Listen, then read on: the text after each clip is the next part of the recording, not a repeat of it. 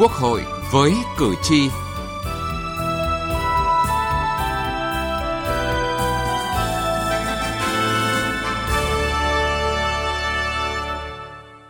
Thưa quý vị và các bạn, tại phiên chất vấn và trả lời chất vấn ở kỳ họp thứ tư Quốc hội khóa 15, có thể thấy cả bốn lĩnh vực được lựa chọn chất vấn đều rất trúng và đúng.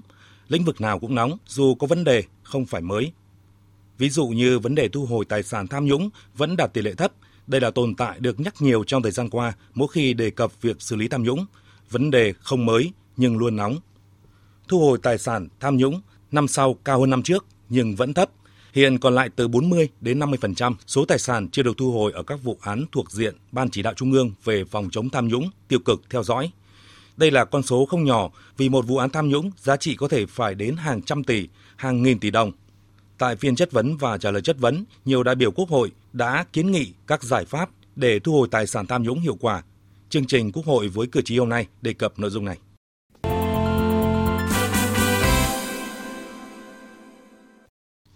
Thưa quý vị và các bạn, trước hết chúng tôi tổng hợp những con số để quý vị có cái nhìn tổng thể về thu hồi tài sản tham nhũng thời gian gần đây.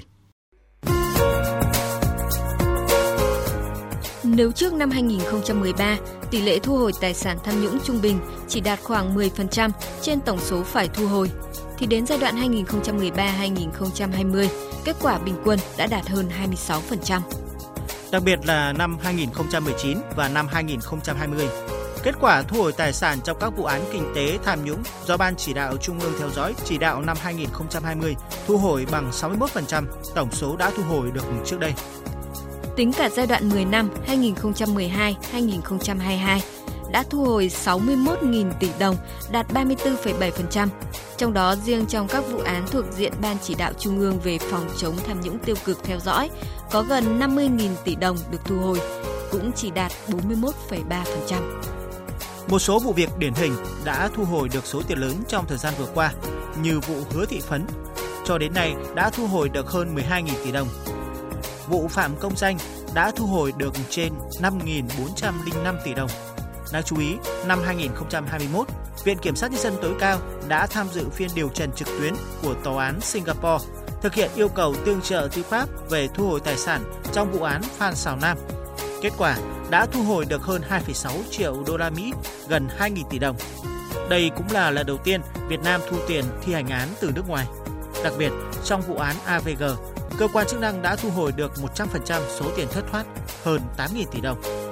Mới đây nhất liên quan đến vụ Việt Á, cơ quan cảnh sát điều tra đã kịp thời phong tỏa ngăn chặn kê biên nhiều tài khoản, sổ tiết kiệm của Phan Quốc Việt và các đối tượng thuộc công ty Việt Á trị giá hơn 320 tỷ đồng, 100.000 đô la Mỹ, 20 bất động sản trên địa bàn thành phố Hồ Chí Minh, Hà Nội và các địa phương khác, 8 bất động sản của Phạm Duy Tuyến.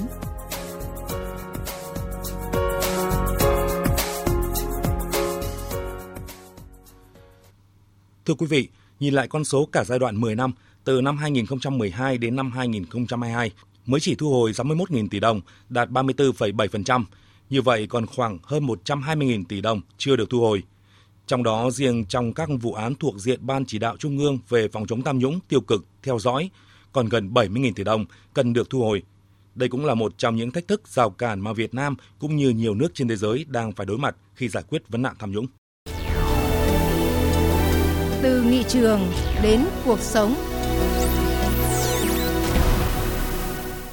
Thưa quý vị và các bạn, trong phiên chất vấn và trả lời chất vấn tại kỳ họp thứ tư Quốc hội khóa 15 này, nhiều đại biểu Quốc hội liên tục chất vấn Tổng thanh tra Chính phủ Đoàn Hồng Phong về giải pháp thu hồi tài sản tham nhũng.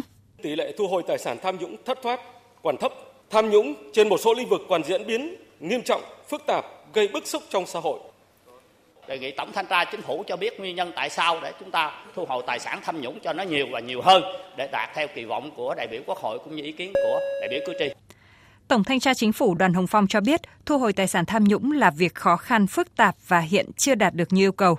Có 5 nguyên nhân chủ yếu được chỉ ra đó là Thứ nhất là về pháp luật thu hồi tài sản bất cập vướng mắc như là thiếu cái quy định về cưỡng chế, chế tài xử lý sau thanh tra, cơ chế chính sách về đất đai, bất động sản trái phiếu chứng khoán chưa đồng bộ và còn nòng nẻo gây khó khăn cho việc xử lý thu hồi tài sản khi thi hành án và xử lý sau thanh tra.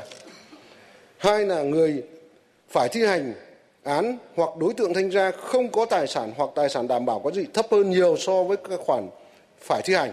Có những trường hợp chây ý, trốn tránh trách nhiệm. Ba là thời gian giải quyết vụ án, vụ việc thì kéo dài. Đấy, cách xa cái thời điểm vi phạm nên là dễ bị tẩy, tẩu tán che giấu thất thoát.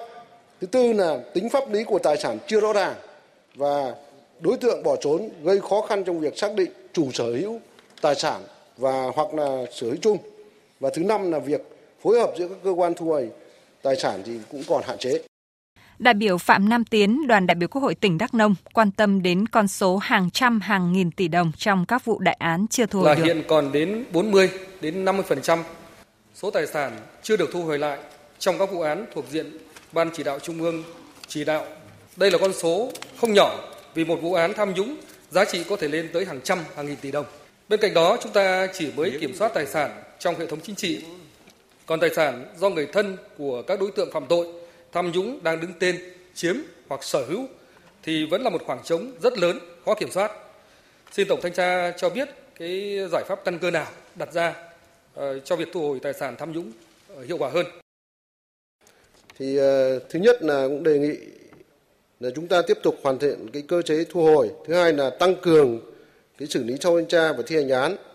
Và trong quá trình điều tra đấy và thanh tra mà khi có phát hiện cái dấu hiệu tội phạm thì có thể có cái biện pháp ngăn chặn ngay, không để đến lúc là điều tra ờ, truy tố xét xử thì mới thi án thì các đối tượng này thường là là, là tẩu toán và thất thoát cái tài sản đó và trong các cái việc mà giải quyết các cái trường hợp mà thi thu hồi tài sản liên quan đến các yếu tố nước ngoài thì cũng cần phải có cái sự hợp tác quốc tế và tương trợ tư pháp để thu hồi.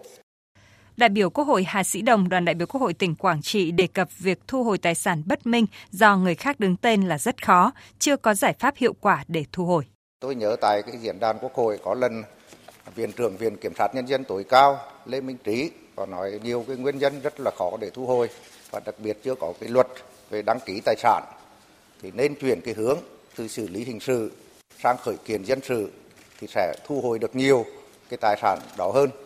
Thì xin hỏi Tổng Thanh tra Chính phủ có tán thành cái quan điểm này không? Và nếu tán thành thì có những cái giải pháp gì uh, sắp tới? Những cái gì có thể là xử lý được về mặt kinh tế thì xử lý kinh tế mà không hình sự hóa. Đấy thì đấy là cái quan điểm chung như vậy. Trong quá trình thanh tra ấy, thì có nhiều cái trường hợp nó nưỡng giữa cái việc vi phạm hình sự hay là kinh tế thì chúng tôi bàn với nhau theo hướng là ưu tiên xử lý kinh tế. Nếu mà xử lý trong một thời hạn nhất định thôi chứ không phải là, là, là, là, là cứ để mãi mãi. Như bây giờ chúng tôi có một số kết luận là cho phép từ một năm rưỡi đến hai năm mà xử lý kinh tế tức là thu hồi cơ sở nhà đất đó để tiến hành đấu giá. Ví dụ thế thì thì chúng tôi sẽ xử lý kinh tế và không chuyển đi. Nhưng sau cái thời hạn cho phép đó, trong kết luận thanh tra nói đó, thì sẽ chuyển không thực hiện thì chuyển cơ quan điều tra.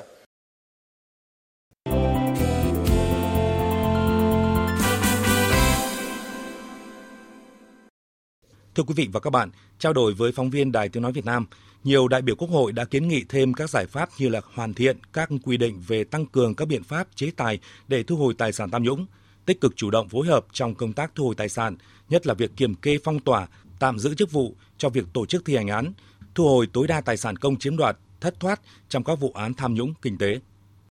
Đồng tình với những giải pháp mà Tổng thanh tra Chính phủ Đoàn Hồng Phong đưa ra, đại biểu Lê Văn Dũng, đoàn đại biểu Quốc hội tỉnh Quảng Nam cho rằng điều quan trọng là người đứng đầu phải cương quyết, trách nhiệm.